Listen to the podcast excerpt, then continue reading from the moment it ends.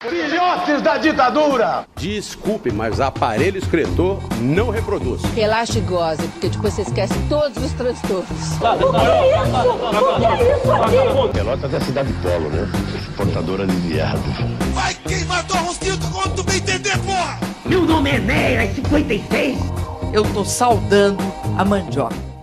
Fala galera, esse daqui é o Café Preto, por favor, seu jornal semanal que tem a missão de informar sobre os principais fatos políticos e econômicos da nossa terra Tupiniquim e como isso vai impactar na sua vida.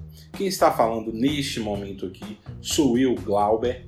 Irei fazer aí o segundo pod econômico do nosso podcast, falando sobre um tema que é muito interessante e é muito importante para o planejamento de investimento de muitas famílias. E muitas famílias às vezes não fazem e se arrependem enormemente diante dessa situação. O tema desse podcast vai ser investimento para os filhos. O que fazer, onde vivem e o que comem. Primeiramente, pessoal, algo que devemos assim pensar bastante é em relação ao nosso futuro, né? Quando a gente pensa em investimentos, mas por que não pensar também quem está constituindo a família, pretende ter filhos ou já tem, em um tipo de investimento no futuro para eles?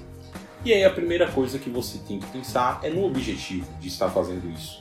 Eu vou fazer esse investimento para os meus filhos futuramente para quê? Para talvez custear as primeiras despesas ali que eu vou ter durante os primeiros anos dele, talvez o período do colégio, talvez a faculdade, talvez seja dar esse montante quando ele chegar a uma determinada idade. Aí o objetivo, a família que tem que decidir. Esse é o primeiro passo para se planejar um investimento para os filhos.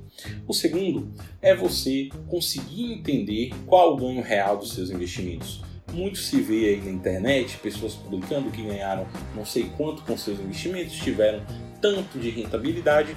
É muito bonito, mas quando a gente vai para a prática ver o ganho real, o que é esse ganho real? E é isso que você tem que se importar.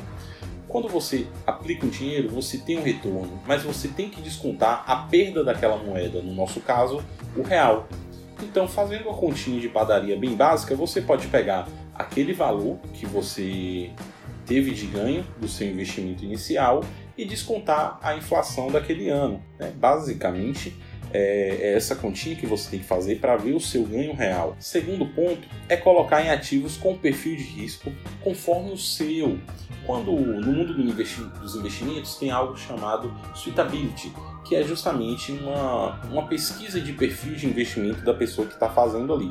Como o seu filho ainda não tem capacidade de decidir, porque talvez ele não nasceu ou ele ainda é muito pequeno né, para decidir, isso é você que quer construir isso para ele, então você tem que se adequar ao seu perfil de risco, porque quem vai estar no controle daquela situação financeira ali do investimento é você, como família a unidade, né? Vocês que têm que pensar em relação ao perfil de vocês para que vocês durmam tranquilo com esse investimento. E aí, outro ponto que casa bastante com o anterior é pensar em algo que facilite lá na frente, pessoal. Por exemplo, Deus me livre e guarde, mas digamos que aconteça algo com você.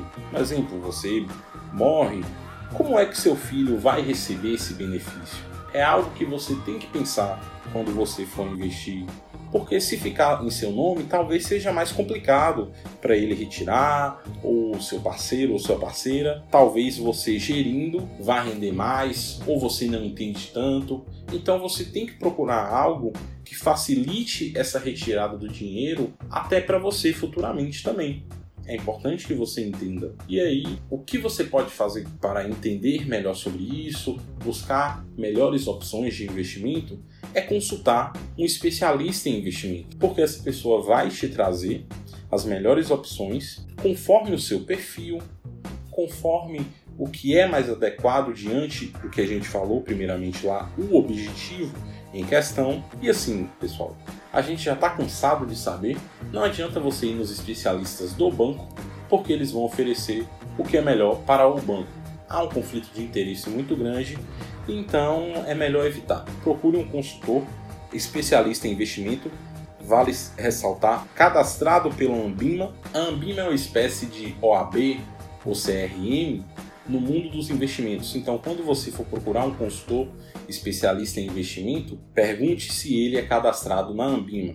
Assim você vai ter a certificação garantida de que está lidando ali com a pessoa devidamente credenciada, um profissional de investimento. É muito importante que vocês procurem alguém para auxiliar nesse começo de investimento de vocês, para depois vocês talvez até andarem com as próprias pernas. Outro ponto muito importante que vocês têm que ter em mente é em relação a não ficar suscetível a todo tipo de comentário que vocês ouvirem do universo de investimento, como por exemplo, hoje está se falando muito em dia que a Selic caiu, que é a nossa taxa de juros, e que as pessoas devem tomar mais riscos para poder ter um ganho real maior. Mas assim, pessoal, isso é o pessoal do mercado financeiro querendo vender o produto deles para vocês. O que vocês têm que levar em consideração, como eu falei no segundo tópico, é o perfil de risco de vocês. Vocês têm que estar tranquilos em relação ao investimento que vocês estão fazendo. Colocar mesmo a cabeça ali no travesseiro e dormir bem. Não adianta você ir por uma dica de alguma pessoa que você talvez não tenha a confiabilidade necessária e não conseguir dormir à noite pensando naquele dinheiro que está lá e que você pode perder porque você assumiu um risco que não condiz com o seu perfil. Por isso que é muito importante você ali andar diante de seu perfil de investimento. E aí, para finalizar o podcast, é, eu tenho três fatores para falar para vocês a respeito de como vocês devem pensar os investimentos de vocês. O primeiro deles é o tempo da aplicação. Então, quando você traça lá o objetivo, você tem que pensar em um tempo mais ou menos que você quer que aquele dinheiro fique aplicado e que você vá aplicando cada vez mais, para que você escolha um investimento adequado conforme aquele seu objetivo.